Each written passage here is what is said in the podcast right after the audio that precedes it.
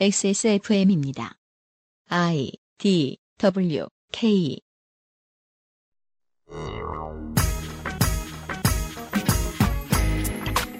지난 한 주 헤드라인을 장식했던 강서 특수학교 토론회에서 보던 장면은 우리에게 익숙합니다. 힘없고 가진 것 없고 숫자 적은 사람들이 핍박받고 멸시당하는 상황 말이죠. 이런 현장에서 인권을 보장받지 못하는 사람들 곁에 달려가서 시민사회가 해야 할 일을 대신해주는 사람의 직업을 인권운동가라 부릅니다. 그렇다면 인권운동가의 노동 환경도 스트레스와 모멸감이 난무하겠네요. 기부로 운영되다 보니 박봉해, 지원자가 적어 노동시간도 길어지기 일쑤지요. 인권재단 사랑과 함께하는 2017년 9월 세 번째 금요일에 그것은 알기 싫다는 인권운동가의 인권을 생각합니다.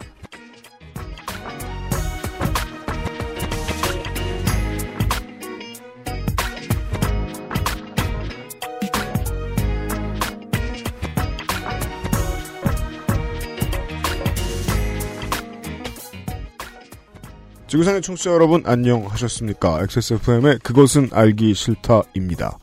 시사교양 프로그램이지요. XSFM의 유승균 프로듀서입니다. 옆에는 윤세민 기자가 앉아있고요. 네, 안녕하십니까. 윤세민입니다. 미국 서남부, 중남부에 이어서 미국의 동남부하고도 멕시코, 그리고 제주도와 부산, 울산, 경남, 전남 일부 청취자 여러분들 많이 계시는 곳에서 이 수해를 입은 지역이 상당히 많습니다. 그리고 지금 이번 시즌은 특히나 다 거세가지고 복구하는데 시간이 오래 걸릴 수해를 입은 지역이 되게 많습니다. 위로의 말씀을 전합니다. 그 저희들이 지금 금요일에 녹음을 하고 있고 어, 서울은 더할 나위 없이 쾌청합니다만은 이번 주말에 못해도 영동지방하고 남부에는 비가 많이 오고 태풍 탈림은 벗어난 것 같지만 올라올 수도 있긴 있는 모양이더군요. 우리가 언제는 기상청을 믿었다고요. 올여름엔 진짜 타율이 낮았죠. 하, 특히나 더 그랬어요. 네. 강풍과 비 조심하시기 바랍니다. 부디요. 하루 늦게 찾아뵈서 죄송합니다. 박래군의 인권 리포트가 준비되어 있고요. 잠시 후에 뉴스부터 시작을 하도록 하겠습니다. 그것은 알기 싫다는 김치가 생각날 땐 콕 집어 콕 김치. 용산의 숨은 보석 컴스테이션에서 도와주고 있습니다. XSFM입니다. 콕 집어 콕. 식구가 많아도 나 혼자 살아도 김치는 콕 집어 콕. 시원한 백김치, 감칠맛의 갓김치, 아삭한 총각김치. 무게도 포장도 원하는 만큼 다양해요. 그러니까 김치가 생각날 땐 콕 집어 콕. 용산에 있는 사람들은 컴퓨터 전문가지 내 컴퓨팅 환경까지 전문가는 아니니까 문의하실 때 저희를 신뢰하지 않는 고객들도 많이 만나 뵙습니다. 하지만 업무, 학습, 게임을 하실 때 당신이 느끼실 답답함과 어려움은 알고 보면 CPU와 쿨러의 궁합, CPU와 메인보드의 상성, 램, 셀 레벨, 내장 사운드 카드의 드라이버 버전 등에 따라 나타난 결과일지도 모릅니다. 혹은 팬 쿨러를 뒤집어 끼웠는데 아무도 모르고 몇 년이 흘렀을지도요. 011-892-5568로 전화 주십시오. 당신의 삶에 생각보다 많은 부분이 바뀔지도 모릅니다. 컴스테이션은 조용한 형제들과 함께합니다. 콕 집어 콕. 깔끔한 맛의 경기도 김치를 만들기 어려울 땐 콕 집어 콕. 오차 없이 지켜지는 절임 과정, 양념 배합, 저온 발효, 숙성. 정부가 보증한 전통 식품 인증 업체예요. 그러니까 김치가 생각날 땐 콕 집어 콕.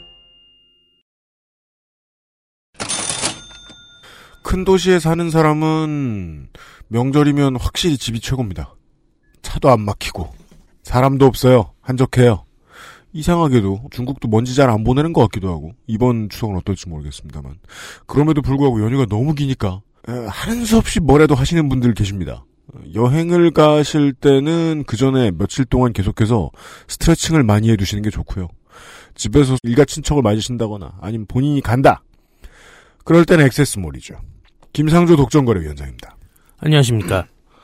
콕지버콕 사장님이 한동안 잠잠하시더니 음. 또 요즘 들어서 외로워지시기 시작하셨나 봐요. 아, 또 수학의 세계로 우리를 이끌고 가시려고. 네. 구매자 후기 이벤트 진행되고요. 아, 네. 정확한 이번에는 판정 기준을 잘 모르겠습니다만은 아, 지난번하고 비슷할 거라고 생각합니다. 점 하나만 찍어도 되지 않을까? 아, 점 하나만 찍으면 안 됩니다. 진짜 뭐 해야 돼요? 두 글자 찍으래요. 한글 글자 두 글자 4바이트 이상. 김치. 응, 응. 이 정도. 예. 점 제- 하나면은 안 됩니다. 감사. 네.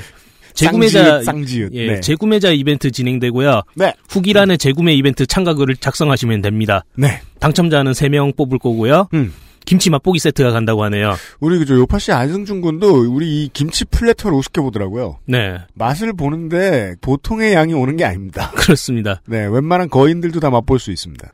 그리고 신규 구매자 이벤트도 진행돼 가지고요. 네. 구매한 내용 그대로 원하는 날짜 음. 장소에 다시 배송해주는 예전에도 한번 했었던 적이 있었죠. 아, 맞아요, 맞아요. 네. 예, 예. 이거 진짜 그 의표를 콕 찌르는 예, 이벤트였습니다. 네, 분명히 그 구매자는 예, 구매 상품 페이지에 돌아와 본다. 네. 구매자의 심리에 대해서 간파하고 있어요. 이게 참 대가족이 사는 집이면은 괜찮을 것 같은데 음. 저같이 1인 가구한테는 아, 아, 이게 또 좀 아, 아, 참, 그건 그렇구나. 예, 좀 곤란하지 않을까 이게 싶지만 또 이런 쎄 콕집어 콕 김치를 네. 많이 남는다고 해서 김치찜을 만들려고 숙성시키는 것도 일이라서. 그렇죠. 예. 이번에 요파 씨 예, 월장원 되신 분이 주위의 네. 친지분들하고 나누셨다고 하더라고요. 근데 아직 남았다고. 네. 음. 그런 식으로 또 진행하셔도 될 것 같고요. 네. 예, 마찬가지로 두 글자 이상 네. 적어 주시면은 우리 콕지버콕에서 자랑하는 최첨단 엑셀 노가다 추첨 방식. 네. 난수를 대입한 네.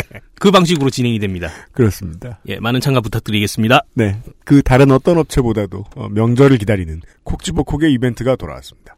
김상조 독점거래위원장이었습니다. 감사합니다.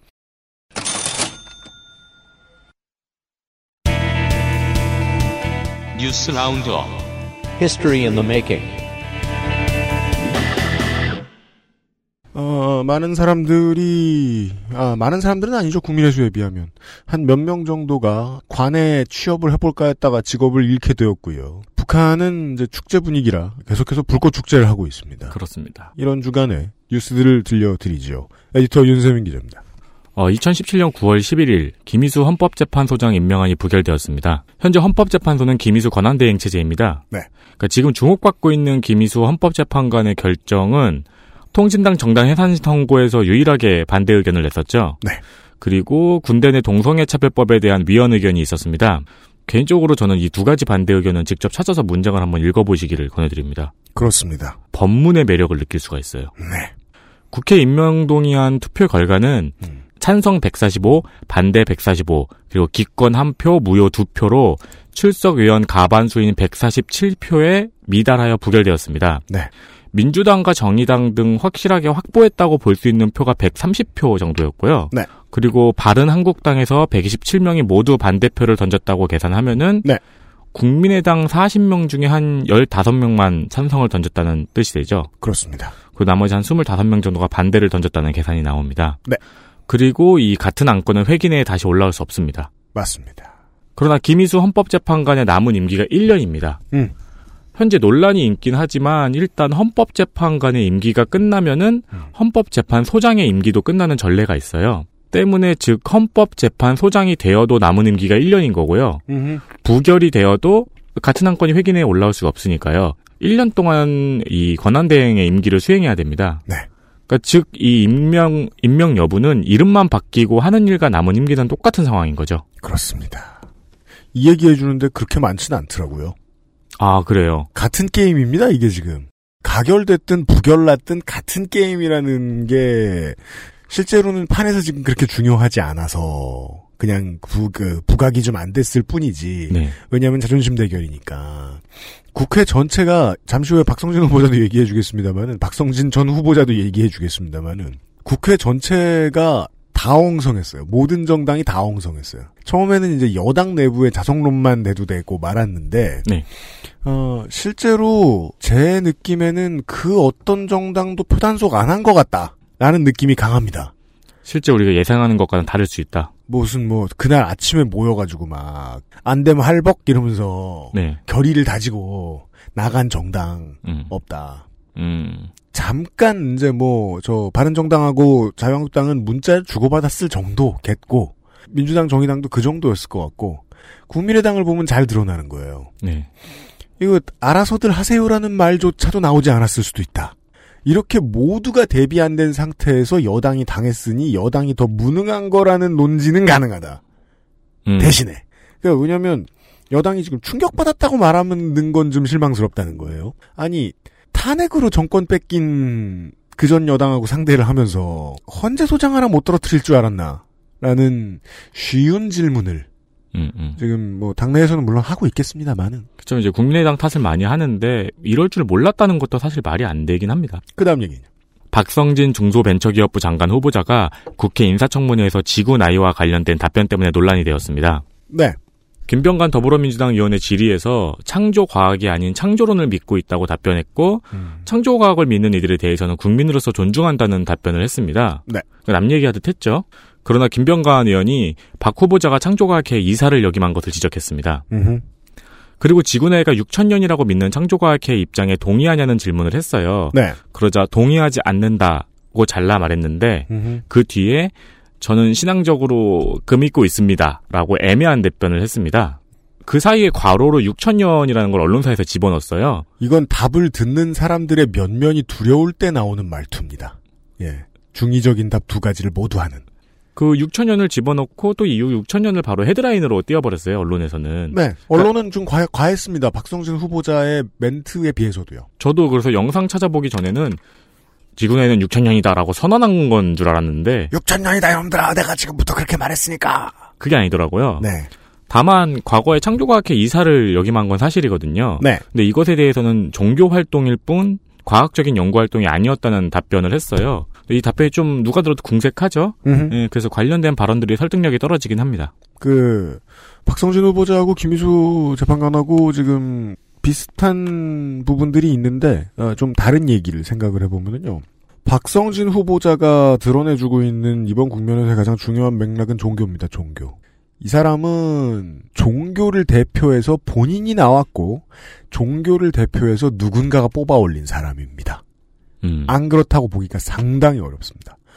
여당하고 청와대가 이게 입장이 같을 수는 없는데 온도는 비슷하다는 게 좀 이상한 게 여당은 지금 기독교계를 못 잡아서 눈치를 보고 있고 두려움이 많다는 사실은 알겠습니다. 언제나 그거는 우리나라 정치의 불문율이죠. 개신교회 못 잡으면 선거 못 이긴다. 네. 근데 그동안 오랫동안 추진해왔던 사실은 이명박근혜 정부도 추진해왔던 수건 사업인 종교인 과세를 드디어 이제 실현할 때가 됐잖아요. 네. 모든 지역구 의원들은 지금도 계속해서 지역구 사무실에 전화가 와서 불똥이 터지고 있을 겁니다. 두려워 죽고 싶을 거예요. 음. 교회가 와서 나를 떨어뜨리겠다고 하면 어떡하지? 실제로 그러고 있을 것이고. 그렇죠. 그 두려움이 전반적으로 여당에 깔려 있을 거고요. 네. 근데도 불구하고 여당 의원들은 박성진 후보자에 대해서는 코웃음을 쳤어요. 쉴드를 못 쳤어요. 음. 예. 이런 못 볼 꼴이 있을 때 김진표 위원장 같은 사람은 지금 전국을 돌면서 딴짓하고 있죠. 나는 거기 못 도와줘 이러면서 나 그렇게 힘 있진 않아. 네.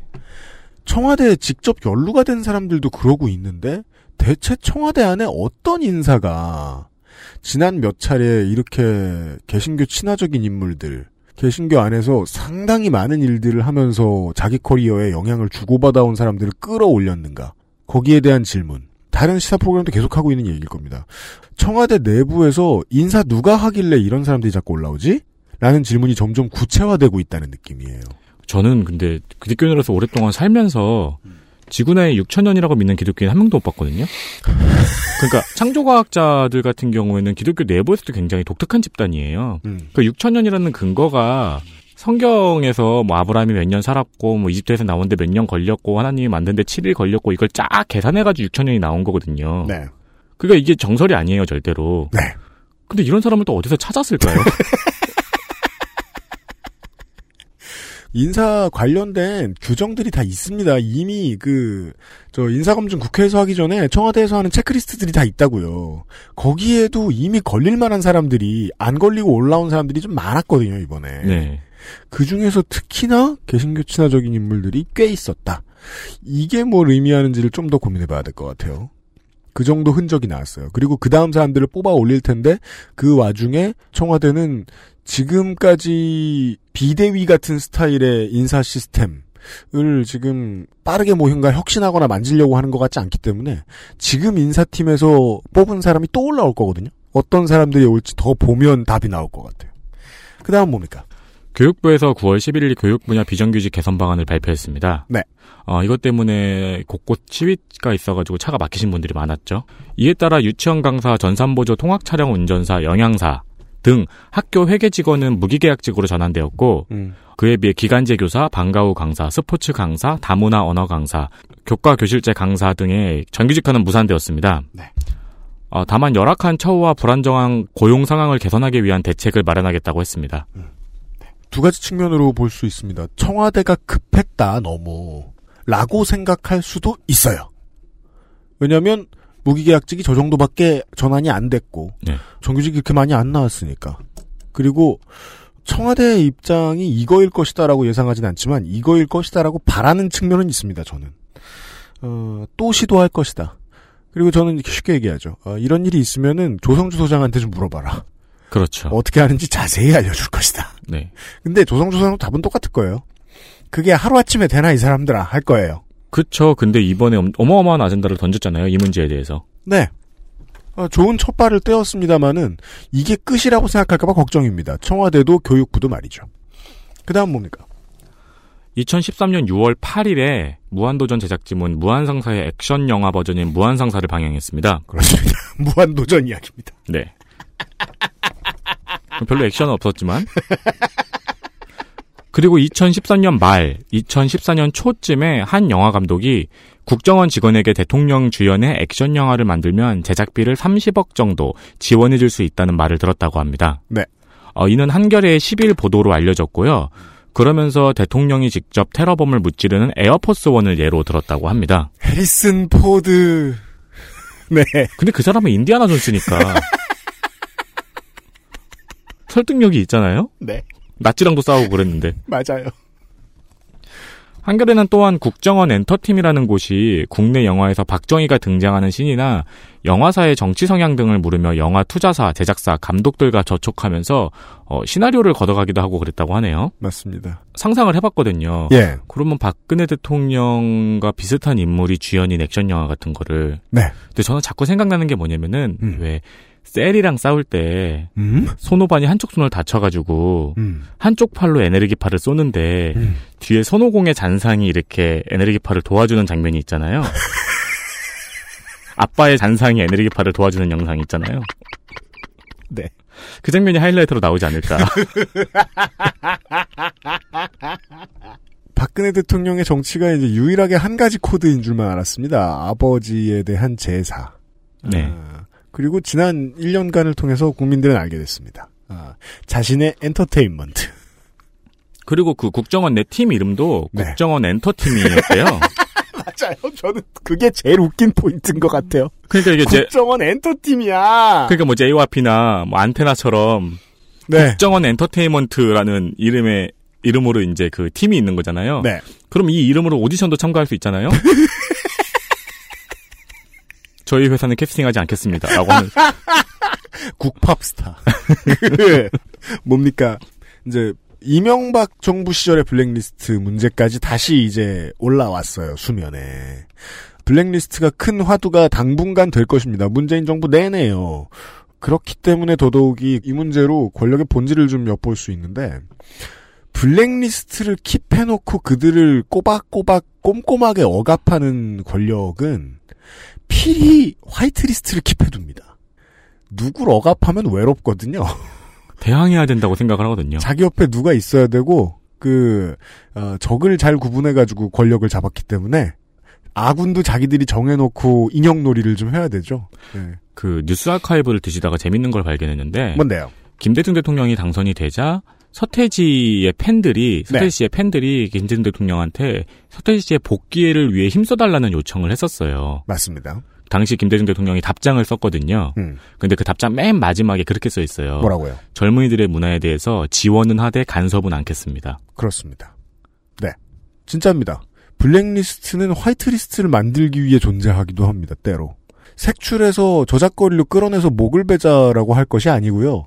화이트리스트의 수혜를 받은 사람들이 무엇을 했는가만 알아보면 되겠죠. 이미 그 비슷한 문제로 감옥 가 있는 사람들도 있고요. 몇 편의 영화도 있고요. 예. 아, 하나 정도 더 할 수 있을 것 같은데요. 세상이 참 신기합니다. 뭐죠? 퓨디파이라는 유튜버가 있다고 합니다. 퓨디파이. 네, 스웨덴 출신이고, 네. 아, 스웨덴 출신이고 스웨덴 사람이죠. 네, 그렇습니다. 주로 게임 리뷰를 하고 유튜브 구독자 수 5,700만 명으로 전 세계 1위라고 합니다. 그렇습니다. 현재 영상 조회수는 160억을 넘었고요. 네. 유튜브가 가장 무섭게 보는 유튜버입니다. 네. 뭐 이런 이 사람들한테 막 그 다이아몬드 플레이 버튼 같은 거 주고 막 그러더라고요. 네. 어, 지- 현재까지 유튜브로 벌어들인 수익은 175억 원에 달합니다. 그렇습니다.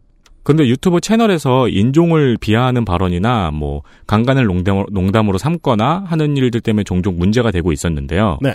올해 초에 큰 문제가 터졌습니다. 음. 먼저 올해 초에 그 돈을 주고 고객이 원하는 영상을 만들어주는 사이트에서 네.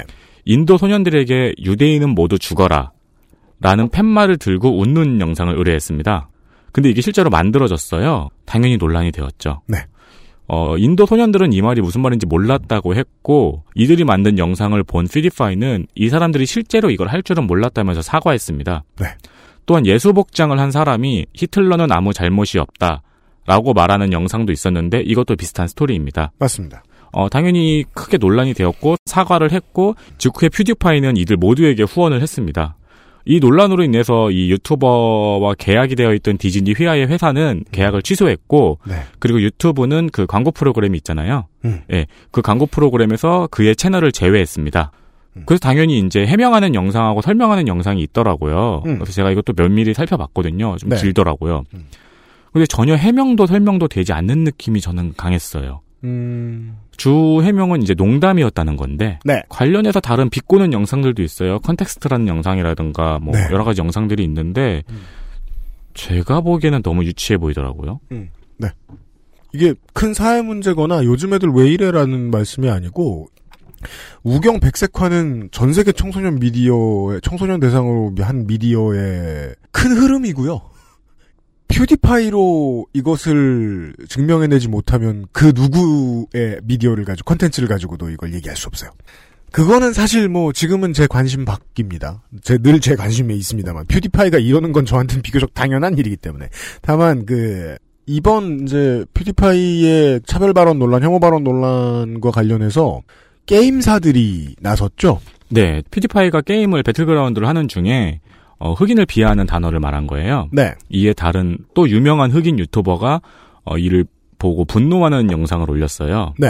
그러면서 또 한 번 논란이 되었는데 정작 현재는 이 흑인 유튜버는 퓨디파이의 편이 되었습니다. 근데 이 일로 인해서 이제 많이 논란이 되니까 파이어워치의 개발사인 캄포산토는 퓨디파이의 영상의 저작권 침해를 주장할 것이라고 밝혔습니다. 그렇습니다.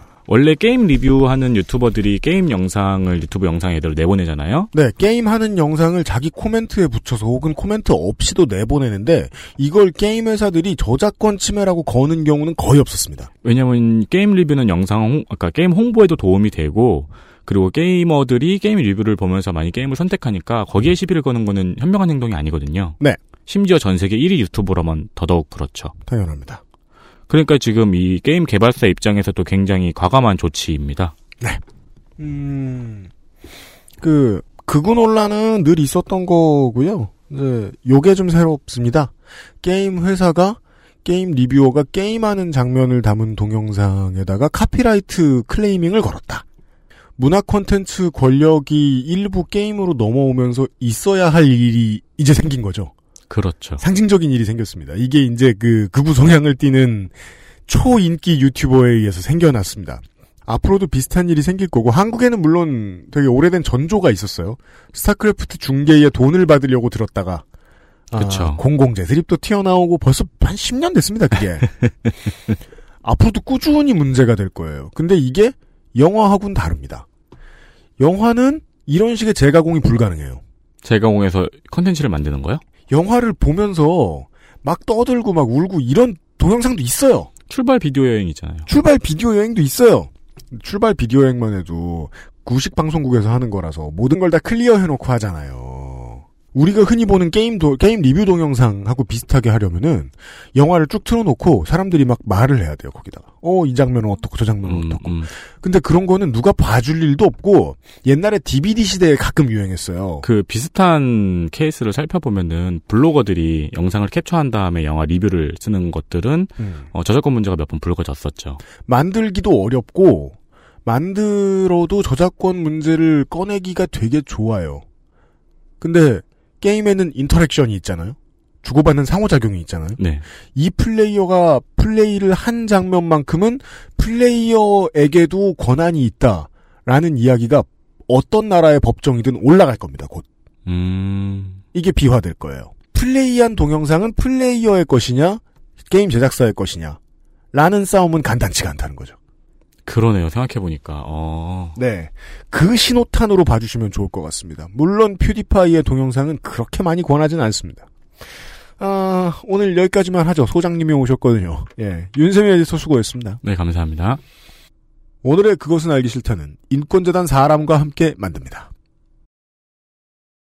XSFM입니다. 인권재단 사람에서 일하는 박래군입니다. 인권 침해를 당했을 때 여러분은 누구를 찾아가시겠습니까? 억울한 일을 당해 혼자 막막할 때 찾아갈 수 있는 인권단체. 인권활동가가 없다면 우리 사회는 눈물과 분노, 증오와 혐오가 넘쳐날 겁니다. 인권재단 사람은 느티나무 같은 그늘을 만들고 싶습니다. 그 그늘 아래 약자와 소수자들이 한숨을 돌리고 힘을 얻을 수 있습니다. 인권재단 사람은 이 일에 함께할 소중한 한 사람 한 사람을 기다립니다. 힘내라 인권활동가, 힘내라 인권단체, 차원이 다른 기부 인권재단 사람과 함께 하십시오. 고맙습니다. 무거운 그래픽카드 혼자 끼우다 휘어집니다. 컴스테이션에 문의하십시오. 이제 약자와 소수자의 곁을 지켜주십시오. 인권이 먼저인 세상을 만들어가는 차원이 다른 기부 인권재단 사람과 함께 하십시오. 후원 문의 02-363-5855 아, 인권재단 사람도 할 얘기가 있군요. 안녕하십니까. 제가 지난번에 말씀드렸듯이 음, 인권재단 사람에서 모았던 기부금으로 기부금. 어떻게 기부금을 유용하는가에 음. 대해서 알려드리겠다고 밝힌 바가 있죠. 네, 오늘이 그날입니다. 네. 물론 홈페이지 가면 다 나와 있지만 네. 여러분들은 귀찮으실 테니까. 원 단위까지 다 나와 있습니다. 절삭 안 하고. 네. 아, 10원 단인가? 네. 최대한 그 간략하게 소개해 드릴게요. 네. 일단은 지난달에 제가 인권 활동가들 지리산 힐링 캠프 말씀드렸잖아요. 네, 그런 데 간다 그랬죠? 네, 그 여러분의 기부금이 많이 모여 가지고 음. 아주 잘 먹고 잘 쉬다 왔다고 그렇게 전해달라고 하네요. 네, 인권운동가들이 여러분의 도움에 의해서 정신적인 안정을 되찾고 왔어요. 네, 그리고 2017년도에 상반기에 진행됐던 사업 중에 몇 가지 알려드리자면 음. 그 화성에 외국인 보호소가 있어요. 외국인 보호소요. 그곳에 장기 구금되고 있는 외국인들한테 정기 방문해가지고 음. 뭐 그런 상담도 하고 아. 뭐 그런 이야기도 하고 예, 예, 예. 네, 그런 했는데 음. 솔직히 이거 같은 경우에는 좀 소화가 안 되시는 분들이 좀 계실 거예요. 그래요? 아직까지 아, 네, 네, 그렇습니다. 뭐 불법 체류한 외국인들한테 우리가 왜 도움을 줘야 되냐 음. 내지 뭐 아니면은 한국 와가지고 뭐 나쁜 짓을 저질렀는데 우리가 왜 이걸 대우를 해줘야 되냐 음. 뭐 그런 거에 대해서 아직 소화가 안 되시는 분들이 계실 수도 있지만 음. 뭐 인권이란 게 그렇지 않습니까? 그럼요. 그분들도 사람이잖아요. 네네네. 그걸 이해하시는 분들을 위해서 알려, 알려드린 거예요. 네. 그런 사업을 했고요. 네. 그리고 지금 또 탈시설 자립생활 장애인들이 구슬 기록 및 제작 발표회를 하고 있거든요. 음. 올 초에 네. 대통령 선거 데이터 센트럴에서도 또 밝혔지만 음. 많은 분들이 공약으로 음. 장애인들의 탈시설화를 걸었었거든요. 네, 맞습니다. 네. 뭐 물론 막걸리 아이씨 같은 사람은 그런 걸 신경도 안 썼었지만 네. 네. 그걸 갖다가 지원하는 사업이었는데 요즘 또 장애인 시설 가지고 좀 말이 많잖아요. 그 강서구 쪽에 탈시설화를 위한 시설을 짓는 것을 반대하는 주민과 정치인들이 있죠. 네 모쪼록 좀 인식이 좀 나아져가지고 잘 네. 해결됐으면 좋겠습니다. 매우 그렇습니다. 네 그리고 여러 가지 성소수자 관련 지원 사업을 진행했고 했거든요. 여러 가지 성소수자. 예. 나 이거 되게 정치적으로 올바라 보인다. 아니 그러니까 성소수자 항목이 되게 많이 있었어요. 여러 가지 성소수자들을 위한, 네. 네. 그런 사업들의 지원들을 했고 네. 그리고 9월 23일에 부산에서 퀴어 문화 축제가 개최가 되거든요. 그렇습니다. 네, 지금 해운대 구청에서 그 퀴어 문화 축제 장소를 제공하지 않겠다라고 음. 밝힌 가운데 난리가 났나 보더라고요. 예, 주최 측에서는 벌금이라도 내고 진행을 하- 하겠다. 아, 네. 네, 그렇게 하겠다고 합니다. 네. 그래서 아, 많은 지원이 필요할 듯 합니다. 어, 유치를 원하시는 해운대 구민 여러분, 하태경 의원실에 전화하세요. 그리고 지금 이번 달에 음. 하려고 하는 사업 중에 하나가 인권 활동가들한테 추석 선물을 나눔 하자. 라는 캠페인을 걸었네요. 참 아무것도 아닌 것 같은데. 예. 사실 인권 활동가한테 추석 선물을 챙겨줄 수 있는 계기가 없지 않나요? 거의? 그 되게 듣는 순간 깜짝 놀랐어요. 아, 이런 생각을 해야 했구나, 누군가는. 네네. 예. 그래서 그 인권재단 사람에서 음. 그 기부금을 모아가지고 네. 선물을 쌓아주든가 아. 아니면은 현물이 없고 상품만 있으신 분들을 위해서 그 사무실에다가 발송을 해주시면 음. 그걸 또 나눠준다고 그렇게 하시네요. 아. 네. 벌써 어떤 분은 벌써 저희 몰에 있는 인권재단 사람 페이지를 보고 황태를 보내주겠다며 아. 예 그런 연락이 왔다고 하네요. 어, 지금 이 사업도 마치, 여러, 지난번과 마찬가지로 음. 여러분들의 기부금에 따라 음. 가, 가느냐 아. 스팸이 가느냐, 가느냐. 예. 아. 이런 정도의 차이가 있겠네요. 아 근데 미트 좋아하시는 분들한테는 참 죄송한 이야기 하- 이야기지만 먹기 너무 힘들거든요. 근데 그것도 다 쓸 때가 있다. 아, 인권 활동가에게 추석 선물이 가는 일은 별로 없는 모양입니다. 여러분들이 도와주시면 될 수 있습니다. 여기까지인가요? 네. 김상조 독점거래 위원장이었습니다.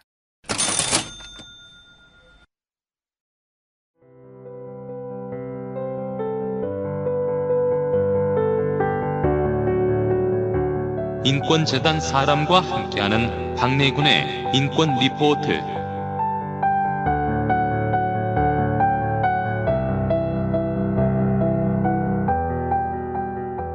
매달 한 번 만나는 인권재단 사람과 함께하는 박래군의 인권 리포트 시간입니다. 박래군 소장님 다시 나와 계십니다. 안녕하십니까? 예, 안녕하십니까. 20대 후반으로 접어들면서 어, 놀다 놀다 보니까 아무 직업이나 좀 해야겠어서 주변을 샅샅이 살피고 다녔는데 제 주변에는 안타까운 사연을 가진 사람들이 많습니다. 집안도 안타깝지 않고 어, 자기 살아온 배경도 안타깝지 않은데 안타깝게도 어, 시민사회 단체나 인권 활동을 하게 된 그런 친구들이 꽤 있었어요. 보고 있으면 늘 화가 나서 근처도 안 가고 싶었습니다. 근처도 안 가고 싶었어요? 한 달에 120만 원 받아 120만 원이면 그 받는 건데. 120만 원 받아 아니, 그것도 못 받는 사람도 있으니까. 휴일도 나가 예. 집에도 잘 못 가. 음, 맨날 땡볕에 있고. 그런 친구들이 있어요, 실제로? 그럼요. 아, 예. 예. 훌륭한 그 친구들을 두셨네. 저는 화가 나는 거죠. 예. 자본의 노예로서. 음, 아니 일한 만큼 벌고 음. 그 그래야 보람을 얻는 거고 음. 쉬는 것도 많이 쉬고 사람이 칼을 갈 시간도 있어야 되고. 예, 예. 아가 뭐 연애도 하고. 음, 음. 지난번에 이번에 말이에요. 인권 활동가 얘기는 아닙니다만은 그 서울시에서 청년수당 지급했는데 예. 그거 가지고 그 술 먹고 모텔 갔다고 비난하는 여론이 생긴 거예요. 어휴, 예. 아니 돈을 가지고 내가 유흥을 즐기는 게 내 삶을 윤택하게 만들어주고 내 영혼을 채워줄 수도 있다는 걸 같은 사람들이 왜 이해를 못할까? 그러니까 가난한 사람들은 그런 걸 적용하면 그, 그 가난한 거에 막 먹고 자고 교통비나 이 정도까지 쓰는 걸로. 가난하면 계속 가난해라. 예. 양심 있게 살면은 계속 등 따여라. 음.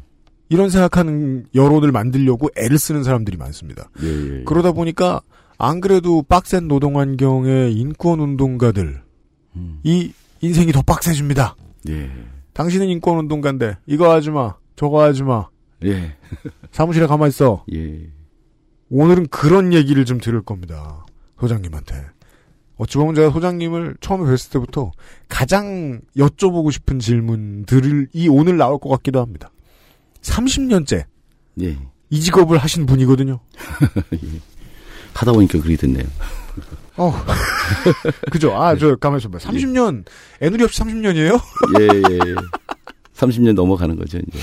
아이고. 동생께서 떠나신 지 이제 30년이 딱 예, 됐어요. 내년 6월 달이 이제 30년이고요. 예. 그게 88년도인데. 횟수로 30년이 됐어요. 예, 예, 예. 그래서 내년, 내년 그, 88년도 이제 6월 달에 동생이 떠났고요. 네. 그때 이제 동생을 잃고 엄청 방황하다가, 음. 그러다가 이제 육아협이라고 하는, 육아협은 이제 유가족들의 모임이거든요. 음. 그 유가족들의 모임에 이제 나가기 시작을 하고, 네. 이소연 어머니가 이렇게 꼬이었죠. 너 음. 좀 나와봐라. 뭐, 힘들어 보이니까. 예. 그러기도 하고 그 그때부터 야 너 지금부터 30년 동안 이 일만 해 이러라고 데려오신 건 아닐 거고. 그런 건 아니고. 네. 근데 저 육아협에 이제 일할 사람도 없고 그러니까 네. 어, 일을 좀 잘할 것 같았나 봐요. 그래서 좀 와서 일 좀 해라라고 아, 하는 처음부터 그 의도식이긴 했군요. 거죠. 어, 네. 음, 일을 좀 하- 하고 엄마 어머니 아버지들만 계시니까 음. 누구 일할 사람이 없는 거예요. 한 명이 딱 있었어요. 근데 한 명 가지고 어렵잖아요. 네. 뭐 그러니까 음. 그렇게 이제 나가면서 어쩌다 한 번씩 나가다가 네. 그해 이제 시 88년 10월 달부터 의문사 가족들이 농성을 하는 거예요. 그걸 도와주면서 이제 인권운동이라고 하는 거를 이제 접하게 된 거죠. 음. 의도하지 않게. 보통 그런 식의 경우가 그런 식의 경우로 들어서시는 분들이 좀 많긴 하겠어요. 네, 많아요. 자기도 가족을 잃었으니까 힘들어서 이제 사람들 그 비슷한 처지에 있는 사람들 모임에 나갔는데 음, 뭐 실무자가 필요해. 음. 뭐 어머님 아버님들이 이렇게 보시다가 뭐 그런 경우도 있고. 레전이네 전혀- 형이 뭐 힘좀 음. 쓰게 생겼네. 예, 그런 경우죠. 저 같은 경우는. 네. 근데 이제 다른 사람들도 인권 활동가가 되는 사람들 같은 경우도 음. 그 현장에 이제 가서 사람들 얘기 좀 듣다 보면 네. 아, 이거, 이거 자기 그 얘기를, 어, 그 얘기를 듣다 보면 그걸 외면할 수가 없어요. 그러다 보면 좀 뭐 거기 자꾸 이제 가, 가게 되고 음. 거기가 어떻게 됐나 그 농성하던 게 어떻게 됐나 그 문제가 어떻게 됐나 이렇게 하다 보면 음. 이제 그 사람들로 또 관계가 생기는 거죠. 음. 그러면서 이- 어쩌다 어쩌다 이렇게 이제 되는 거지. 내가 이제 인권운동 맨 처음부터 인권운동가가 되겠다 이렇게 되는 경우는 사실 별로 없는 것 같아요. 뭐 그, 어떤 계기들에 의해서 어, 예를 들어 쌍용 자동차 노동자들이 저 대학문에서 농성하는데 맨날 경찰한테 두들겨 맞고 막 그래갖고 막 안타까운 거라. 음. 그래서 거기 가서 봐, 거기 이제 자꾸 이제 나가 보게 되고 음. 그래서 거기 가서 피켓도 들게 되고 음. 뭐 하다 보니까 뭐 이것 좀 도와달라고 그러는데 그거 안, 외면할 수가 없잖아요. 이런 계기들이 돼서 저는 그러면은 지금의 젊은 인권 활동가들도 음, 처음에 무슨 뭐 대기업 들어가듯이 이 직업 들어가려고 뭐 시험 준비하고 뭐 면접 보고 그래서 들어오는 게 아니라 그런 사람들도 어. 있어요 요즘에. 아, 그래요? 왜냐하면 워낙 이제 그 어. 저 직장 구하기 어려우니까 그런 아, 게 그런 있- 있어요. 그래서 가다 가다 안 되면 예, 인권단체들에서도 뭐 공채를 한다 그러면 몇십 명이 와요. 아 공채해요. 예, 하는 경우들 있죠. 어. 뭐, 자, 어떤 데는 열, 10명, 어떤 데는 20명, 이렇게 한 명 뽑는데 막 이렇게 와요. 어. 그런, 그런 경우들 중에 보면은 이게, 아, 이게 구직성 저기가 있구나. 이런 거죠. 여기, 여기 단체 사정도 모르고, 음. 어떻게 활동을 한다, 이런 것도 모르고, 아, 저기 뭐, 트- 직업이래. 예. 그렇게 해서 온 경우들은 버티지 못하고, 한 1년 안에, 뭐 저- 1, 2년 안에 정리해서 가- 나간다든지. 그러면은 이렇게 들어와서 크게 놀라겠네요. 급여도 이래, 적응을 못 해요. 일도 괴로워. 예, 예, 예. 그 그러면은 일이 괴로운 걸 저야 뭐 이제 얘기를 들어서 아주 모르는 건 아니니까 음. 그 정도 괴로운 일하면서 못 하겠다고 1년 내에 빠져나가는 거 결코 뭐 나약하거나 그런 거 전혀 아닐 것 같아요. 그렇죠. 직업으로 생각하고 들어왔으면 말도 안 되는 상황이 많이 나오고 하니까 그런 음. 것들이 궁금한 거죠. 예. 직업으로서 하자고 하면은 노동 환경이라는 단어를 떠올려야 되는데 음. 이 활동가성하고 음. 노동자성하고 이게 긴장 관계에 걸리는 거예요. 아 중요한 포인트 같습니다. 예전에는 급여니 이런 거 상관없고 이 그냥 저 사람들을 대의명 해달라. 어, 대의 명분이 중요하니까 음. 어 민주주의 얼마 나 좋아요. 음. 뭐 이렇게 하다 보니까 급여니 뭐 저 휴가니 뭐 이런 것들 전혀 상관없이 그냥 일을 열심히 하면 정말 인정받고 막 이렇게 되는 거예요. 뭐 우리 같은 경우도 사실 뭐 그런 거죠. 뭐 그- 급여라는 게 뭐 처음에 뭐 어디 있었어요? 뭐 제가 결혼할 때 그 월 15만 원 받았어요. 육아협에서. 몇 년에 결혼하셨습니까? 저 91년도인데요. 91년이면 15만 원 받기엔 너무 요즘이에요. 그때도 버스비 7, 700원, 600원 했을 거예요. 아 근데 15만 원 가지고 사실 살 수가 없는 거죠. 네. 그때는 여기서 교통비 정도나 되고 막 이렇게 되는 거 결혼 결혼해서 어떻게 살아야 되는지 무슨 대책도 없이 무조건 결혼한 이런 무대뽀로 결혼한 이런 경우인데 지금 활동가들은 또 자기가 노동한 것에 대해서 어느 정도 좀 대가도 인정받고 그럼요. 어, 노동 급여도 받고 좀 이렇게 좀 뭐 자기 몸을 돌보고 뭐 이렇게 하기를 좀 바래요. 그래서. 이런 어떤 어, 활동가성과 노동자성이 같이 잘 조화를 이루어야 되는데 음. 특히 이제 예전부터 이렇게 어, 활동을 해서 했던 사람들 이런 분들 같은 경우는 활동하기라는 놈이 뭐 그런 걸 따지냐 다 우리는 어릴 때 젊을 때 뭐 옛날에는 뭐 이런 식의 얘기들을 하는 거죠. 우리는 재단 사무실에서 신문지 펴놓고 쪽잠만 한 1년 잤다. 뭐 이런 식이죠. 예, 예, 예, 예. 음. 이런 이런 사람 이런 사람들의 입장에서 보면 지금 활동가들이 젊은 활동가들이 주장하는 이런 것들에 대해서 저 배부른 소리처럼 보이는 거예요. 그 활동가로서 좀 부족한 걸로 보이는 거고 음. 뭐 이러다 보니까 이제 기성 활동가들이고 젊은 활동가들로 이 부딪히기도 해요. 그런 역설은 어디에나 존재하는군요. 옛날에 조금 더 많이 고생했던 네, 세대, 예. 더 많이 힘들었고 더 많은 아주 많은 일을 해줬던 세대들이 그 다음 세대가 일을 물려받으려고 할 때 방해가 되는 상황. 인권이라고 하는 게 되게 멋있는 그 대의 명분을 갖고 있는 거잖아요. 네. 그런 그런 사람이 자기 인권 돌보고 뭐 내지 뭐 그런 거 주장하고 그럴 그럴 수가 있냐라는 사람들 생각하는 사람들이 아직도 있는 겁니다. 음. 우리 사회에도 87세대는 그러한 희생, 희생을 당연하게 여기는 활동가들이 많았죠. 예 시대는 좀 변했고 뭐 네. 이러다 뭐 자꾸 이렇게 되다 보니까 활동가들이 충원이 안 되는 거예요. 그런 결론으로 나가는군요. 활동가들이 이제 하다 보니까 자기 너무 힘들고 뭐 이러잖아요. 뭐 이러다 보니까 어 여기 활 여기 내가 있을 때가 아니나 보네. 그리고 또그 안에서 또 이게 단체 안에서의 그런 또 위계나 이런 것들이 있어요. 단체들 안에 또 민주주의라든지 이런 것들이 안 돼 있는데 인권은 또 그렇지 않잖아요. 음. 굉장히 수평적이고 그렇게 어디 평등한 이런 관계들을 좀 지향한다고 나가서 그렇게 얘기하는데 자기 단체에서 보면 막 아. 선배들이 막 층층층층 해갖고 위계 질서가 있고 뭐 이렇게 하는 것을 보면 또 이제 젊은 세대들 같은 경우는 그 좀다 이게 싫죠. 듣는 거고 다르네. 싫죠. 예. 예. 아유, 헝그리 정신 따지는 사람들이 위계도 패키지로 좋아해. 세트로 좋아해요, 보면. 아. 그래서 이제 이 운동도 진짜 변해야 된다. 예. 예. 노동자 저 저 저 활동가들에게 노동자성 이런 부분도 충분히 인정해주고 그 사람들이 일할 수 있는 조건들을 만들어주고 음. 그리고 이게 이제 위계나 이런 것이 아니라 정말 자유롭게 그런 것들을 자기 의견들 얘기를 하고 토론이 될 수 있는 분위기 뭐 이런 것들이 좀 조성이 돼야 되는데 이게 안 되면 앞으로 사실 운동의 전망이 상당히 어둡죠. 이런 게. 어, 그 결론이 매우 치명적으로 들립니다. 예.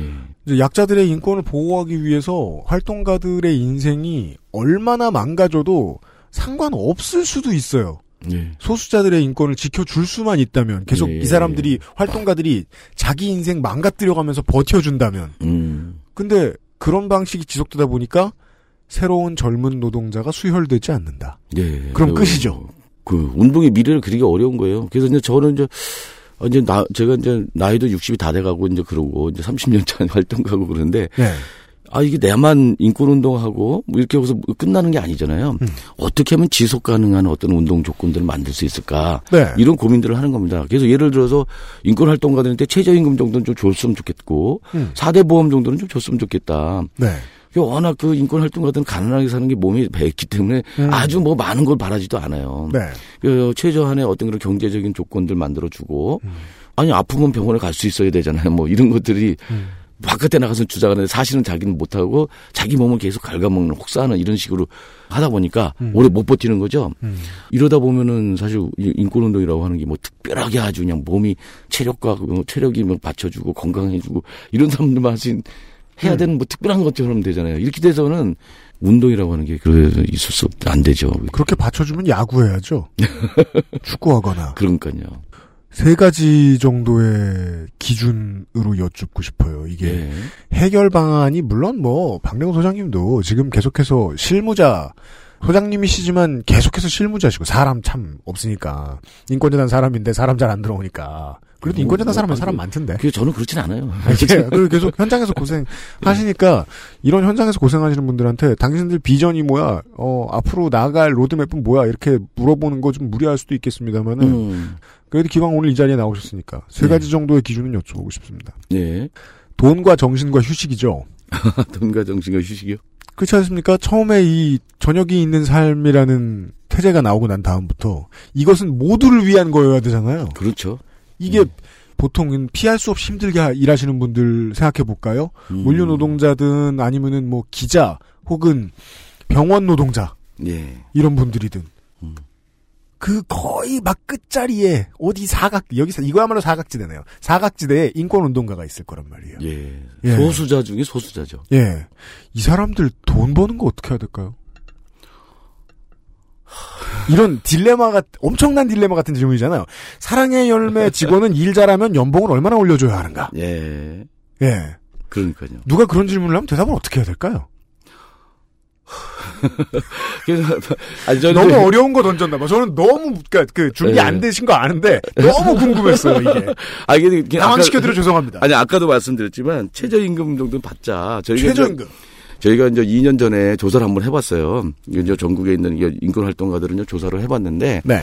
월 평균 107만 원 받더라고요. 월 평균 107만 모든 원이면 거, 거기- 107만 원 아래도 많고. 그렇죠. 근데 거기에는 보면 이제 모든 수당이나 받는 거 다 포함해서 어, 월 107만 원이에요. 음. 근데 그 중에는 그러니까 괜찮은 저 수준의 저 저걸 받는 사람들이 음. 기껏해 한뭐 200만 원 정도 받는 게 그, 뭐 10년 차 활동가, 15년 차 활동가도 기껏해 이제 200만 원 정도 받아요. 음. 네. 이게 제 최고 수준이에요. 예. 그러면 저 밑에는 몇십만 원밖에 못 받는 사람도 있는 거고 그렇죠. 아예 어떤 경우는 자기가 돈을 안 받아. 돈을 안 받고 자기가 알바를 뛰어. 그 활동을 하면서 그 어, 바쁜 시간에 또 알바를 뛰어가지고 그래가지고 단체 운영을 해요. 그런 단체 많다는 거 알죠. 그래서 이제 어, 활동가들 저 활동비도 주고 자기가 벌어온 돈으로. 예, 거기에 보면 후원 회원들도 별로 없는 거예요. 왜냐면 자기가 막 일을 하고 또 알바도 해야 되고 그러니까 후원 회원 관리할 시간이 없잖아요. 후원 회원을 하려면 후원 회원을 모아야 되고 또 그 사람들도 어, 어, 뭔가 이렇게 좀 소식도 전해줘야 되고 또 뭔가 어? 이게 계속 유지될 수 있게끔 해줘야 되는데 그거 할 수가 혼자서 할 수가 없죠. 후원 회원들이 계속 유지가 되려면 그 또 새로 들어오려면 우리 단체 이런 걸 해요라고 하는 건 알려줘야 되잖아요. 그러니까요. 시민 시민들한테 얘기를 잘하는 것도 능력인데 그 능력 있는 사람들 인권 활동 안 하더라고. 그러니까 그게 이제 어색, 그러니까 그게 나쁘다는 게 아니라 예, 예, 예. 예. 그리고 이제 거기다가 이제 어, 다른 시민 단체나 이런 데들은 기업의 후원도 받아요. 예. 기업의 후원도 받고 국가의 어떤 프로젝트도 하고 그러는데 예. 인권 단체들은 이런 부분에서 굉장히 원칙적이에요. 국가로부터 프로젝트 안 받는다. 기업으로부터 지재, 어, 재정 지원 안 받는다. 아 그래요? 왜 그러냐?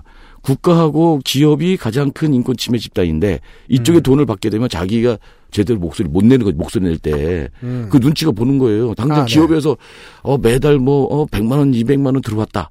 근데 거기에서 그 기업에서 무슨 인권 침해 사건이 생겼어. 거기에 대해서 지적할 수 있냐. 아, 이런 것들이 나오는 거죠. 반올림을 도와줘야 되는데 삼성 광고 삼성, 없으니까. 삼성 본서 돈 받고 예. 이렇게가 어려워지는 거죠. 예, 예, 반올림이 삼성 돈 받는 거 같은 거 생각하면 되는 거잖아요. 그러니까 말이에요.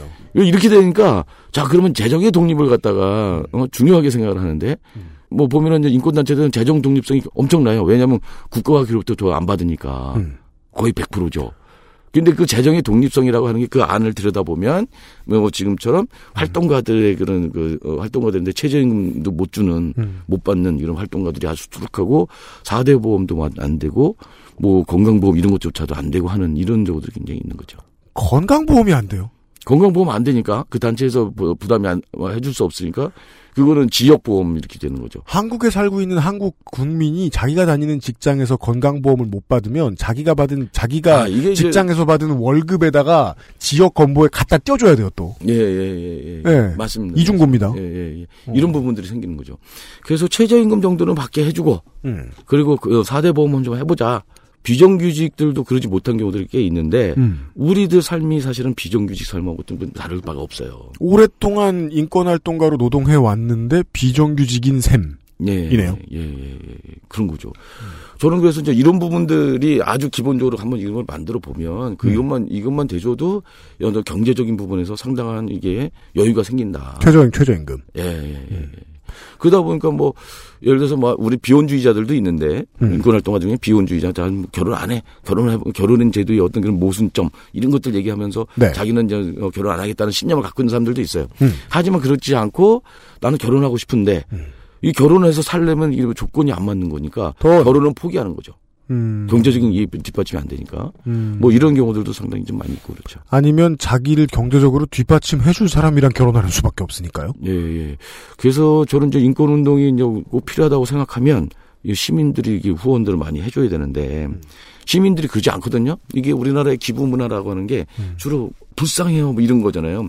이 아이들 도와줍시다. 우리가 월 3만 원을 내면 뭐 홍보력이 있는 거니까 그. 사람들은. 예, 예, 예. 그런데 이런 어떤 인권과 관- 인권과 관련된 가치, 어? 인권이 되게 소중한 가치인데 음. 이런 가치에 우리가 기부하자라고 할 때 안 먹히죠. 메리트가 별로 없는 거죠. 그 포인트도 들어가는군요. 만약에 똑같이 뭐 무슨 세이브 더 칠드런이나 큰 단체처럼 무슨 예. 유엔 어디처럼 홍보를 잘할 수 있다고 해도 국가 내에서의 여론은 보통 같은 나라 안에서 살고 있는 인권 문제 때문에 탄압받고 있는 사람들에게는 좀 보수적이고 적대적일 때가 더 많으니까. 그리고 이제 우리나라에서는 인권 얘기하는 게 이 정부하고 계속 각을 세우다 보니까 반정부 집단 이렇게 인식이 굉장히 강해져 있어요. 사실 그것만 아닌데 그것만 이렇게 막 특출하게 이렇게 딱 되는 거죠. 우리 같은 사람들이 매번 무슨 용산 참사 일어났을 때 그 용산 참사 진상 규명해라 책임자 처벌해라 또 이제 여기 박근혜 정권에서 이제 세월호 참사가 났을 때 이렇게 하는 거라서 맨 앞에서 책임지고 싸우다 보니까 제일 먼저 좀 잡혀가기도 하고 뭐 이런 정도 되니까 굉장히 강한 운동 음. 그리고 뭐 반정부적인 세계가 굉장히 강한 뭐 이런 거고 아, 기부하고 싶지 않은 단체인 것처럼 보일 때가 너무 많다는 예, 말씀을 하시는 예, 거죠. 예, 예. 네. 그래서 이런 것들이 참 억울한 때가 있는 거예요. 아니 그걸 억울한 사람들의 일을 남들이 외면하고 있을 때 그런 문제를 제기를 하고 그 현장에서 지키면서 그 유가족들 곁을 지키면서 이게 싸워가 가고 이런 것들은 해야 되는 거잖아요. 인권활동가들이. 현장에 있을 때는 내가 필요한 사람이고 필요한 일을 한다는 걸 알겠는데 바깥에 나가서 여론을 들어보니까 싸늘할 때가 많다. 그죠. 일반 시민들은 이미지가 그래 그거 다 좋은데 아우 너무 너무 세. 뭐 힘들어. 거기에 후원회원 좀 거기 후원했다가는 나 찍힐까 봐 겁나. 실제 이명박 박근혜 때는 그런 것들이 겁났죠. 근데 음. 이제 정권이 바뀌었잖아요. 이제 그런 후원회원 뭐 한다고 해가지고 인권단체 후원한다고 한다고 해가지고 음. 뭐 찍히거나 이러진 않을 거예요. 아, 네. 예. 경제 논리로는 그 말씀을 그렇게 받아들일 수 있겠습니다. 어, 외부 여론이 차갑기 때문에 재정 독립성이 높은 단체는 결국 노동을 현장에서 하고 있는 인권 활동가들의 박봉으로 드러나게 된다. 예. 라는 말씀이셨습니다. 대답 못 하실 거 알겠지만 한 번만 더 괴롭혀 뭘요? 드리겠습니다. 왜 괴롭히지? 소장님 아니면 물어볼 사람이 어디에도 없어요, 제가. 예, 예, 예. 거의 대부분의 단체들이 활동가들의 최저임금을 지켜주지 못할 가능성이 높지 않습니까? 네. 예. 그래서 좀 단체에서 또 걱정이에요. 막 우리 최저임금 1만 원 올게 올려야 된다고 계속 어 싸움을 하는 거예요. 우리도 이, 어, 목소리 내고 연대하고 막 그랬거든요. 네. 근데 우리 최저임금은 못 벌어. 어 내년에 이제 뭐 16점 몇 프로가 올라갔잖아요. 7천 얼마가 뭐 이렇게 올라가 망했어요. 올라갔잖아요. 내년에 단체 우리 단체 단체들에서 최저임금 이상은 주자. 근데 활동가들 최저임금 되려면 또 두만 돈이 그만큼 또 들어가는 거잖아요. 야 아. 이것도 어떻게 해야 되나. 우리 이제 저급에 있는 사람들 말하자면 이제 단체 예, 관리자급에 있는 사람들 이런 사람들 같은 경우 그, 그런 고민을 해요.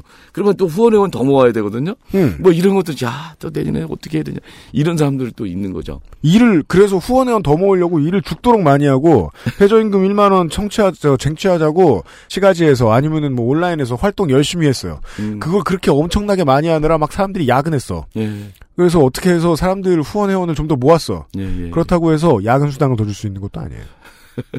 아, 그래서, 근데 그건 난 넘어가야 된다고 봐요. 그러니까 어떻게든 이런- 뛰어넘어야 된다 예, 이 예, 문제를. 예. 시민들한테 우리 우리가 무엇을 한다고 하는 걸 적극적으로 알려내야 돼요. 음. 그래서 이제 시민들의 언어로 이 인권 운동도 또 너무 어려 말이 어렵거든요. 음. 여러 용어들도 그렇고 개념들도 그렇고 많이 어려워요. 그래서 시민들의 언어로 저도 잘 못하지만 음. 이 시민들의 언어로 시민들의 정세에 맞게 아 우리가 이런 일을 합니다. 이런 일을 하니까 음. 정말 여기에 동의하신다면 우리 좀 후원 좀 해주십시오. 이게 돼줘야 되거든요. 시민들의 귀에 닿는 것이 예, 인권 운동가들의 노동권을 보장해 주는데 도움이 될 수 있다. 그렇죠, 그렇죠. 먹고 살자면 일을 더 열심히 해야 되긴 이거는 그냥 자본주의 되네요. 예. 예, 예, 예. 이해가 됐습니다. 예, 예. 아, 그죠. 다른 인권단체나 시민사회단체들도 이런 진취적인 생각을 좀 가지고 있으면 좋을 것 같아요. 경영을 하시는 측면에서. 예. 뭐 네. NGO 경영이라고 얘기는 하는데 인권 쪽에는 그런 개념조차 아예 없어요. 그렇잖아요. 근데 NGO로 오랫동안 늙어오신 분들은 아까 처음에 소장님 말씀해 주신 대로 야 헝그리 정신이지 임마. 예. 내 옆에서 자. 이럴 거 아니에요. 그러니까요. 아, 돈에 대한 얘기를 좀 나눠봤어요. 네. 생각해보니까 저희도 돈을 벌어야 돼서요. 광고를 듣고 올 건데요. 그것은 알기 싫다는 나의 마지막 시도 퍼펙트 25 전화 영어에서 도와주고 있습니다. XSFM입니다.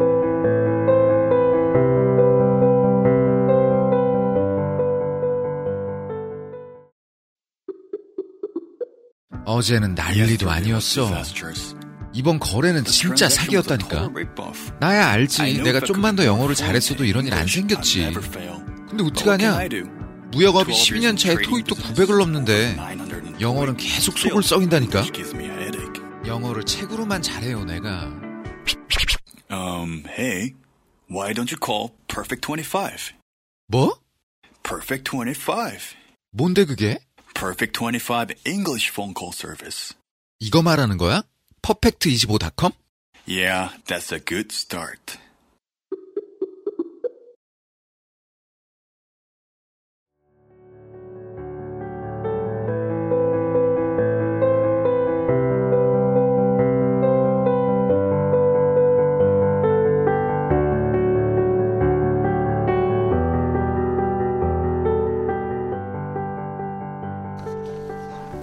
돌아왔습니다. 박래곤 소장과 함께하고 있습니다. 조금 전에 아, 김상조 기소행정관이 이야기를 해드렸듯이 아, 인권재단 사람은 얼마 전에 인권활동가들을 우르르 몰아가지고 놀러 갔다 왔습니다. 그 그리고 놀러 갔다 오기 위해서 후원을 받았습니다. 예. 시민 여러분들께 예. 자연스럽게 두 번째 질문으로 넘어가 보겠습니다. 예. 성취감도 중요합니다만 한국 사람들이 성취감만 쫓다가 그렇게 피로해서 죽든지 자살하든지 하는 거 아닙니까? 안정을 취하고 휴식을 가질 필요가 있습니다. 그럼요. 그런데 인권 활동가들은 인권의 사각지대에 놓여 있기 때문에 예, 예, 예. 에, 안정과 휴식이 주어지지 않는 경우가 너무너무 많습니다. 그렇죠. 이걸 해결하는 노력을 최근에 하시긴 하셨던 것 같더라고요. 아, 꾸준히 하고 있어요. 꾸준히 하고 있어서 저희 인권재단 사람에서 음, 일단 쉬고 이런 프로그램도 있어요. 그래서 이제 우리가 이제 일단 쉬고 어, 자기가 이제 쉬기 위해서 어디 여행을 가든지 뭐 하고 그러면 우리가 어 1인당 100만 원씩 지원을 해 줘요. 1인당 100만 원? 예. 와, 잘 놀 수 있겠다. 네. 그리고 네. 뭐 팀으로 하면은 이제 그 한 팀당 200만 원을 이렇게 이제 지원해 줘요. 네. 그래 갖고 이제 가는 거죠. 그러면 자기가 자기네들이 대강전 우리 이렇게 이렇게 되어 쉬겠다. 음. 그 전제는 뭐냐면 절대적으로 그걸 가지고 쉬어야 되는 거예요. 음. 딴짓 하면 안 되고 활동하면 안 돼. 이거 이 이런 아, 프로그램도 있어요. 일을 안 하겠다는 아, 활동가들은 뭐냐면 쉰다고 해서 거기서 가서도 또 활동할 수 있거든요. 그래서 그러면 안 되고 음. 그런 예- 여행 계획, 심 심 계획의 계획서를 내야 돼요. 그럼 아. 우리가 이제 해서 아 이거는 이제 우리 조건에 맞는다. 그래서 이제 어, 아까 같이 그 선정이 되면 여기 100만 원씩 지원해 주는 거죠. 100만 원, 200만 원씩 선정해 주고 그러면 음. 네. 사람들이 갔다 와서 음. 진짜 좋아해요. 어디 일주일 동안 물론 그 100만 원 갖고 안 되니까 자기 돈 이렇게 포함해서 뭐 해외 여행도 가- 갔다 오기도 하고 음. 뭐 국내에 어디 가서 뭐좀 쉬고 뭐저 평소에 이제 등산 좋아했는데 산에 갔다 왔다 어디 바다 근처에 가서 자기 뒹굴뒹굴 했다라고 하면서 그러면 자기 어떤 그, 그거를 자기를 돌아보기도 하고 재충전의 시간도 갖기도 해서 너무 고맙다 뭐 이런 저기들 하고 그러는데 우리가 1년에 한 그거를 10명 정도씩은 보내자라고 하고 있는데 그게 안 채워져요. 안, 채- 10명이 왜안 채워집니까? 사람들이 일이 바쁘니까 아. 자기 놀지를 못하는 거예요. 그래, 아, 나 놀고 싶은데.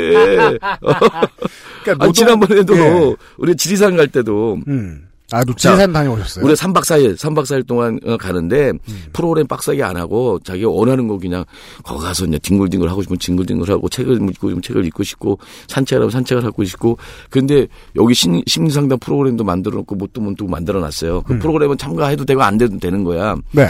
요런 걸 해가지고 304일 세팅해서 지리산을 갔거든요. 네. 이게 아, 난그 사람들도 오겠지. 그래도 304일밖에 안 되니까 안 와요? 오겠지 했는데 안 와요. 바빠서? 마지막에 겨우 20명 채워서 갔어요. 뭐, 얼마 동안이나 홍보를 하셨는데 20명밖에 못 아니 채우셨어요? 그두 달 가까이 저 홍보를 했어요. 아니, 인권 단체가 그렇게 많은데 20명밖에 못 모았다고요? 예. 그니까, 그, 그, 두 달 동안 홍보하셨으면 두 달 전에 이미 자금을 확보해 놓고, 그럼요, 그럼요, 그럼요. 그, 인권 활동가 모여라, 놀러갈 사람 모여라, 예, 했을 예. 텐데. 어, 몸이 힘든 거 마음이 힘든 사람 이거 한번 3박 4일 동안 그거 얼마 안 되니까 음. 어, 한 달 두 달이면 몰라도 얼마 안 되니까 304일만 가서 우리 놀고 오자. 음. 이렇게 했는데 근데도 20명이 안 채워진 거예요. 활동가의 노동 환경과 노동 문화를 생각을 해보게 되네요. 그 저- 전체적으로 예. 인권 운동에서 요구되는 일은 되게 많은데 그거에 비해서 인권 활동가들 수가 적다는 얘기죠. 아. 한 단체에 어, 상근 활동가가 다섯 명이 해야 될 일을 지금 두 명, 세 명이 하고 있다는 얘기예요. 집에 못 가죠. 예, 두 명, 세 명이 하고 있으니까 이 사람들은 늘 모든 걸 다 생각을 하면서 다 보면서 저, 어, 일을 해야 되는 거야. 그 내가 하나 빠지면 요 두 명, 세 명 일하는데 여기 남아 있는 사람들이 더 하중이 가는 거잖아요. 2인분의 일을. 그래서 하- 이걸 어, 못 빠져요. 2인분의 일을 한다는 것은 개인의 입장에서 생각을 해보면 어, 내가 원래 보려고 했던 영화를 뭐 한 달에 몇 편 못 봐. 혹은 연애할 기회를 얼마만큼 박탈당해. 네. 혹은 지금 연애를 하고 연애를 하고 있다면 차일 확률을 얼만큼 높인다거나 실무로 들어가서 생각을 하면은 내가 오늘 몇 분의 피해자를 만나서 무엇을 조사해야 하는데 예. 그분들을 더 많이 만나야 되고 그러니까요. 그리고 그런 분들을 만나서 일을 하다 보면 다른 시민 단체하고도 연결이 되게 돼 있는데 이제 이른바 뭐 일하는 데서 말하면 협력업체죠. 협력업체, 예. 내가 놀러가 혹은 자 혹은 음. 극장에 가 술을 먹어 그럴 때 전화가 팍팍 옵니다. 음. 지금 무슨 일이 생겼다 빨리 와주셔야겠다. 혹은 이런 이런 일이 있는데 뭐 어떻게 됐느냐 자료를 음. 찾아봐달라. 그렇죠, 그렇죠, 그렇죠. 거기다 대고 저는 지리산인데요. 예. 제가 지금 심리 상담을 받고 있는데 예. 어, 나중에 전화하세요.라고 말은 못한다. 저는 그래서 예전에는요, 저 예전에는 밤에도 핸드폰을 못 꺼놓고 잤어요. 급한 일이 있을 수 있거든요. 음. 새벽에 와요, 전화 오는 게. 근데 요즘은 핸드폰 아, 신경 안 쓰고.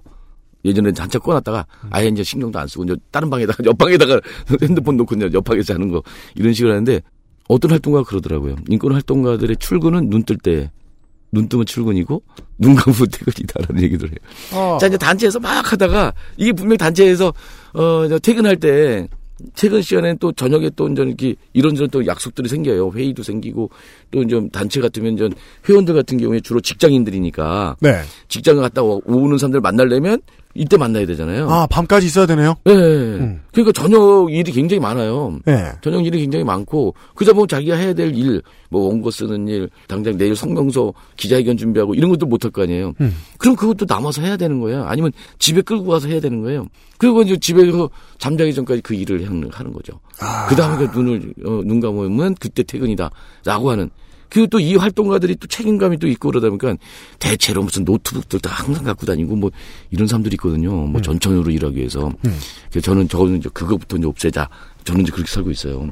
응? 요저 핸드폰도 투지폰 쓰고 음. 투지폰 쓰는 이유가 뭐냐면 스마트폰 쓰면 계속 이거 일인데 하루 종일 들여다 보니까 눈이 너무 아프고 눈 떨림 현상이 막 생기니까 이거 안 되겠다. 그래서 투지폰을 바꿨거든요. 진짜 그게 없어졌어요. 아 그래요? 어, 어, 완구 건정이 엄청 심했는데 그게 없어지고 막 눈 떨리고 이게 마그네슘 부족해고 막 먹었단 말이에요. 막, 막 먹는데 안 돼. 투지폰을 안 쓰니까 이게 그래서 이 투지폰을 아, 스마트폰을 넘어가냐. 아 스마트폰을 안 쓰니까 예. 이게 이제 이게 그런 현상들이 사라지고요. 음. 그 나도 이제 되게 맨 처음에 답답했어요. 스마트폰 보다가 투지폰이니까. 그러니까 다시 돌아오긴 참 힘든데. 그러니까 그런데 이제 그 SNS 이런 것들 같은 경우 뭐, 뭐고 그러잖아요. 그럼 이제 집에 가서 또는 사무실 컴퓨터 앞에 갔을 때는 이제 확인하고 음. 이제 하는 거예요. 그만큼 이제 이게 줄어드는 거잖아요. 그러니까 내가 좀 살겠더라고요. 이 직업의 중요한 특성을 하나 알려주셨습니다. 뉴스를 읽고 어, 소셜을 보고 하는 일도 어떤 사람에게는 취미와 휴식이 되겠지만 활동가들에게는 직업의 매우 중요한 일부가 엄청난 아닌 일이- 이상 예. 안구 건조증이 오도록 열심히 봐야 될 이유는 별로 없습니다. 예. 물론 게임일 수도 있겠습니다만 게임을 끊고 저렇게 봐- 즐거워할 수는 없거든요. 어, 정신의 휴식에 대한 예. 이야기들을 좀 예. 들었는데요. 예. 아무리 생각해도 투지폰으로 돌아가는 것은 모두를 위한 권장 사항은 아닐 것 같고요. 그러니까요. 예. 예. 아주 쉬운 일은 아닐 것 같고.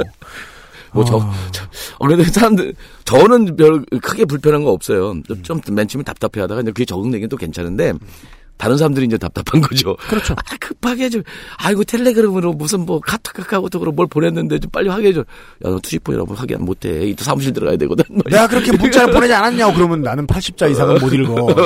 그죠, 아, 그죠, 그죠. 예, 그거죠. 예. 원래 그 저 안 받는 쪽은 편해요. 네. 거는 놈이 힘들지. 그 어, 노동 문화가 지금 계속해서 나와요. 네.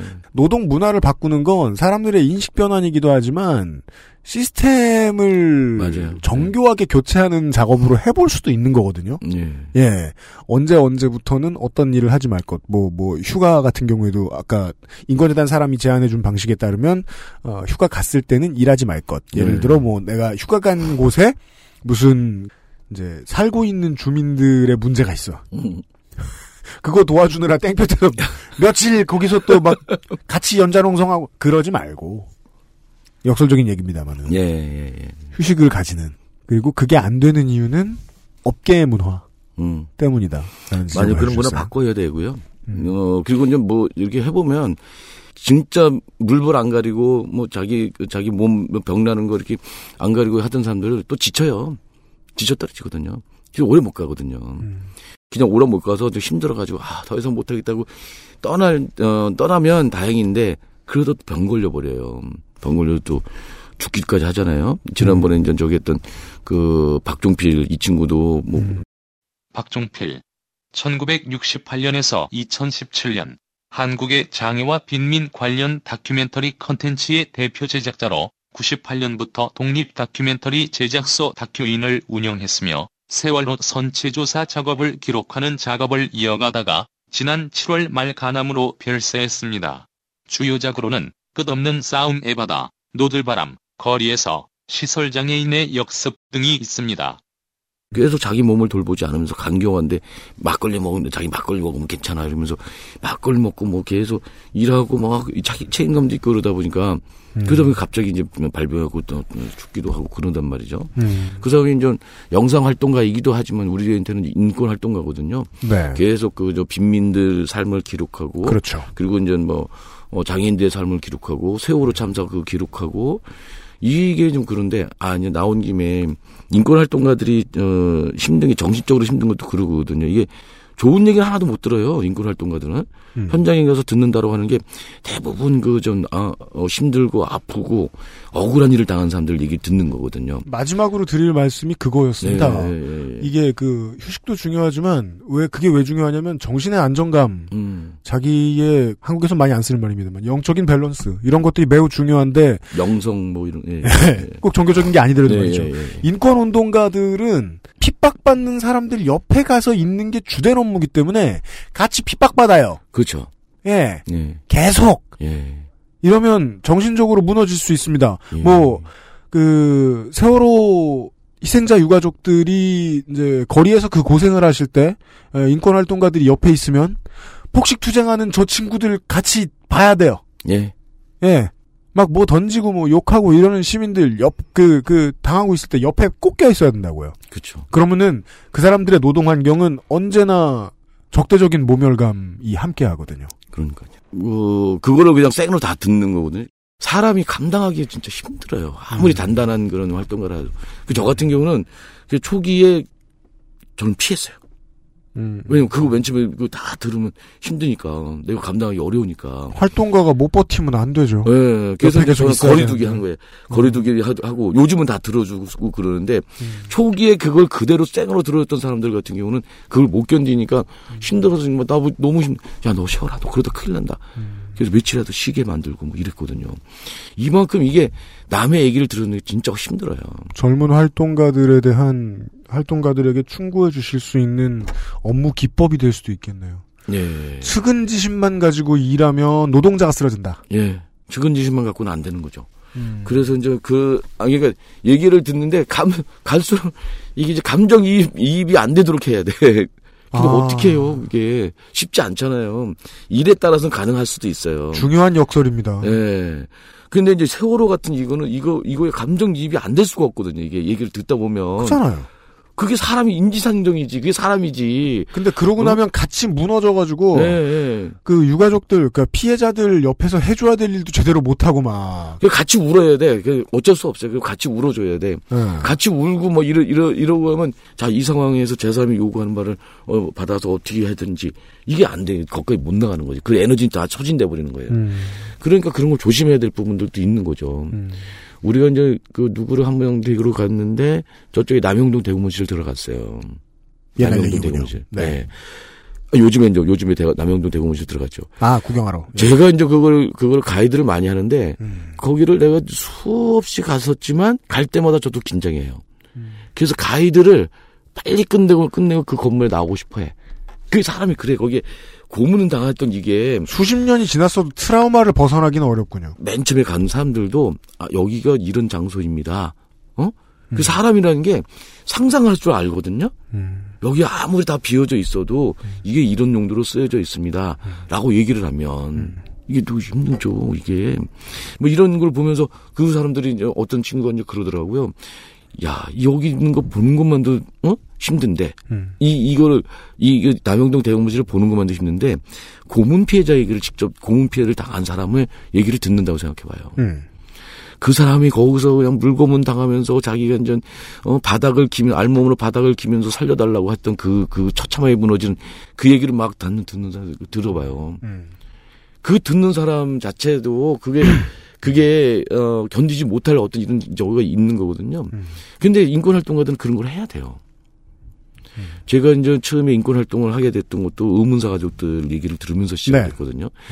의문사라고 하는 게 이제 그때만 하더라도 의문의 죽음, 의혹의 죽음 막 이런 식으로 막 정리가 안 된 용어였었는데 이제 의문사 가족들이 처음으로 박정희 전두환 시절에 이제 의문사 당한 가족들이 이제 서른 다섯 가족이 이제 모여서 농성을 할때 네. 제가 맨 처음에 이제 그분들의 얘기를 그냥 나는 준비도 없었는데 생으로 들었게 된 거예요. 그 거기가 애들 얘기하고 그러는 거를. 근데 나는 거기서 그 얘기를 외면할 수가 없어. 그리고 이제 거기에 엄마 아빠들이 우리 애가 이렇게 당했다, 이렇게 죽었다 해갖고 보여주는 사진을 보면 다 처참하죠. 음. 이게 뭐 총 맞아 죽고 어? 어디 저기에서 죽고 익사해서 죽고 목매달아 죽고 뭐 이런 시신을 이전에 안 봤을 거 아닙니까 제가 저도 요즘에야 그런 거 예사로 보지만 처음엔 그게 안 됐을 거 아니에요. 근데 그런데 그거를 그 부검한 것도 얼마나 또 끔찍합니까? 근데 이거를 그 엄마 아빠가 그거를 주면서 이거 잘 보라고 이렇게 하거든요. 근데 그게 너무 끔찍하니까 외면할 수가 없죠. 눈을 돌리면 안 돼요. 심리적으로 거리를 두느라 내면에서 열심히 투쟁하고 있어야 되네요. 예. 그래서 그걸 하, 그런 그런 그런 게 저, 저 사실 준비가 안 돼 있으면 되게 힘든 거죠. 너무 슬퍼해서 활동가가 무너지면 안 되니까. 어. 자기 분노도 적절, 적절하게 조절해야 되고 뭐 해줘야 되거든요. 울면서 같이 속으로는 울면서도 저 겉으로는 이런 것들 표시하지 않으면서 그 이 일을 어떻게 풀까를 고, 고민을 해야 되는 게 인권 활동가의 숙명 같은 말이죠. 그럼 다른 활동가 말고 노동자로서의 박래군 소장님이 어떻게 하셨는지를 들어봅시다. 본인의 업무 역량을 최소한 깎아먹지 않고 유지라도 해야 되니까 예. 상담을 받아본다거나 예. 정신 건강을 위해서 무언가에 투자를 해보셨거나 예. 바- 투자를 받아보신 적이 있습니까? 없어요. 그 어떻게 해요? 그러고선 그러고선 묻은 로드맵을 제시하시겠다는 아니, 거예요? 아니, 아니. 아, 근데 이게 예. 이게 이제 제가 이제 이런 쪽에 이제 일을 많이 했어요. 네. 정말 이렇게 이제 고문 피해자들 얘기도 하, 어, 어, 일도 하고 네. 어, 국가폭력과 관련된 어떤 현장들 많이 저기 하고 있는 했는데 내 얘기를 내 어, 내가 갖고 있는 모든 이런 부분들을 정신 그 정신 음, 그 담당 의사라든지 심리 치유하는 사람들이 감당을 못 해요. 뭐 그래요. 그 사람들은 돈, 아, 그러니까 돈 아니, 얘기 하지 감- 맙시다. 감당을 못 한다니까요. 그 사람들 프로페셔널인데 왜 감당을 못 해요? 감당을 못 해요. 그럼 인권 활동가는 어디서 위로를 받아요? 인권 활동가들끼리. 치료 모임을 해야 되겠네요. 그러니까 이게요. 그, 참 재미는 저, 웃기는 프로페셔널이고 전문가고 그러는데 이런 것들을 그 사람들 접해본 게 아니에요. 국가폭력과 관련된 뭐 이런 부분. 이제 좀 생기기 시작을 해요. 이런 것들이 사실 이제 그 사람들이 그 자기 안에 있는 얘기들을 어, 끄집어내주고 들어주고 하는 것들이 쉬운 건데 어, 이 상황 자체를 이해를 못 하는데 아니 그게 어떻게 그런 일이 있을 수가 있어요. 뭐 이래요. 자기들이 봤던 자기가 알던 세상의 일이 아니야.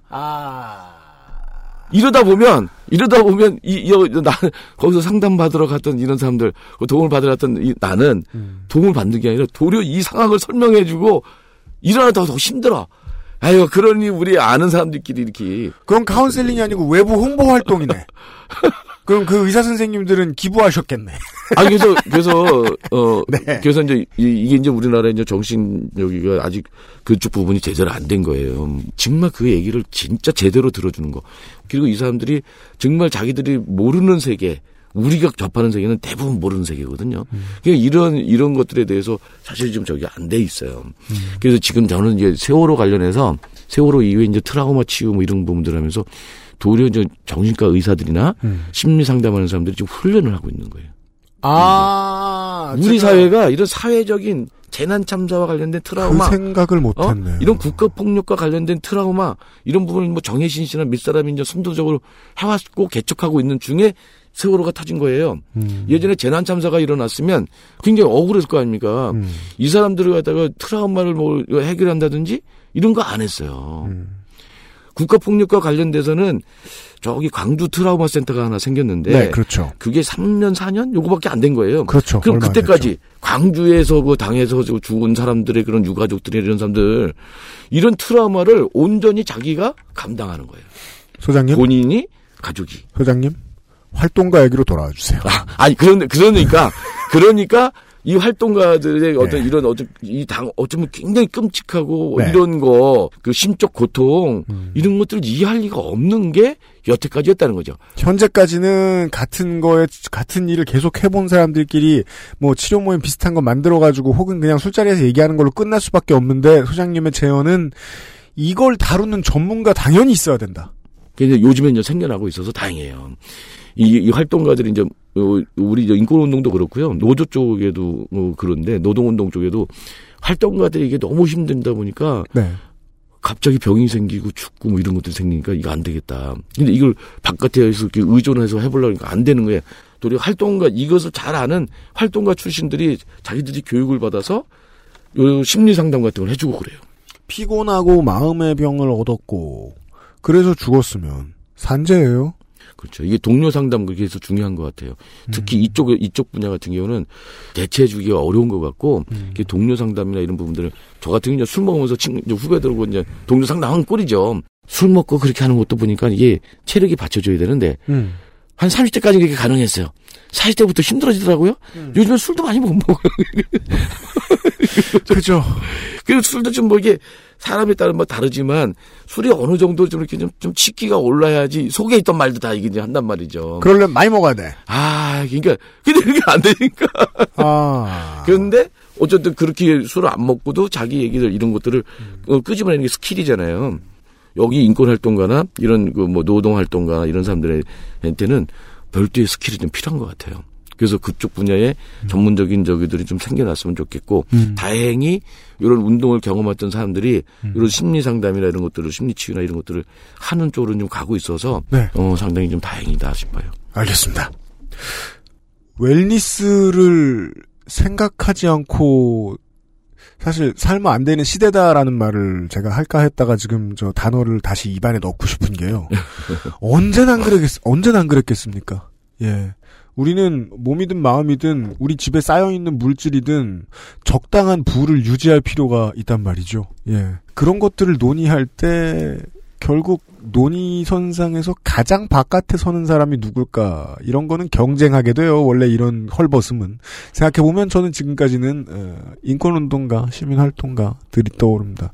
에, 이 사람들을 위해서 어떤 일들을 지금 하고 있고 앞으로 어떤 일들이 더 되면 좋을 것인가 에 대한 이야기였습니다. 이것이 어찌 보면 지금 당장 다급한 일에 처한 사람들의 이야기보다 미래를 위해서 훨씬 중요한 이야기인지도 모르겠습니다. 힘든 사람들의 옆에 있을 사람들을 어떻게 관리할 것인가에 대한 이야기죠.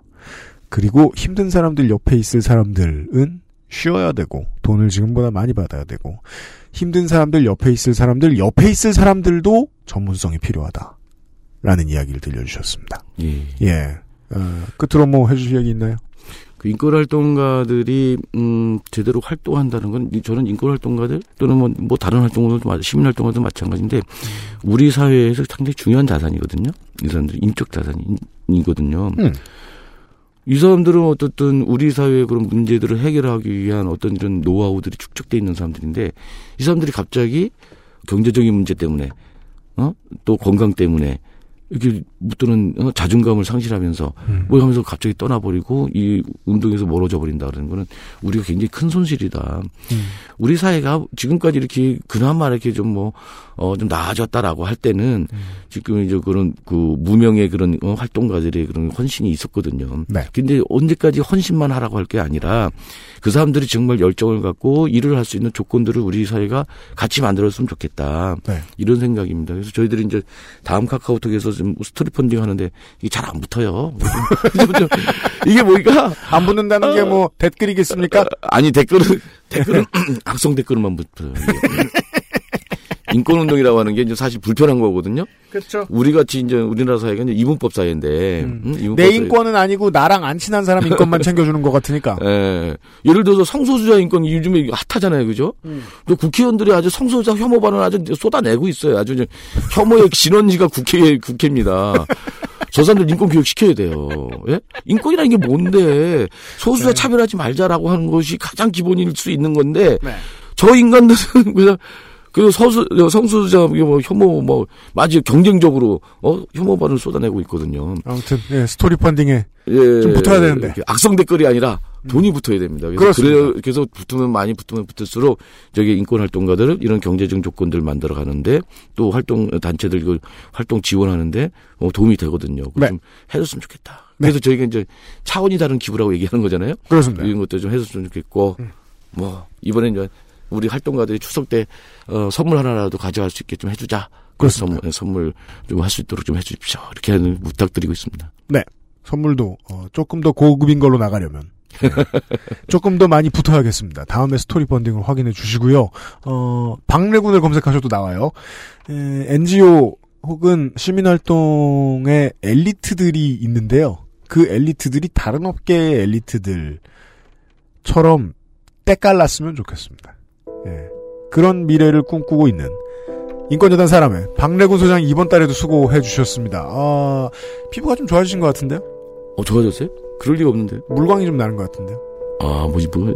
안 씻으셨구나! 잠을 많이? 어제.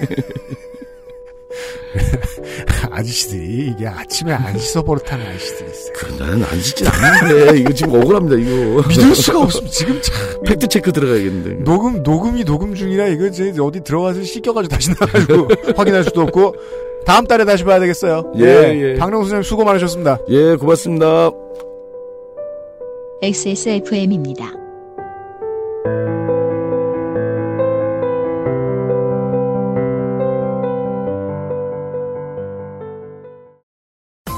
카카오톡으로 지난 수업 내용을 확인하고 반복해서 연습할 수 있습니다. 늘어난 실력을 매일 알려주는 전화 영어. Perfect 25.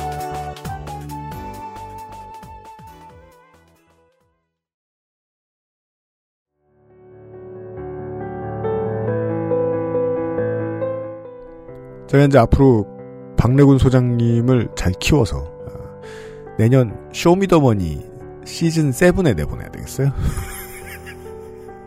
주제어 하나를 던져주시면 아, 가사가 멈추질 않고 쏟아져 나와요. 예. 매달 방송 분량이 더 늘어나고 있는 박래군의 인권 리포트와 함께 하셨습니다. 내일 이 시간에는 북극여우님과 함께 어, 올로프 팔매의 미스테리를 다시 한번 따라가 보도록 하겠습니다.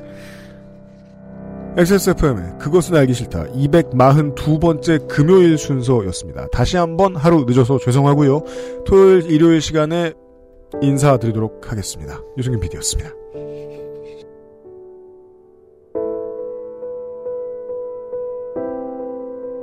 XSFM입니다. I D W K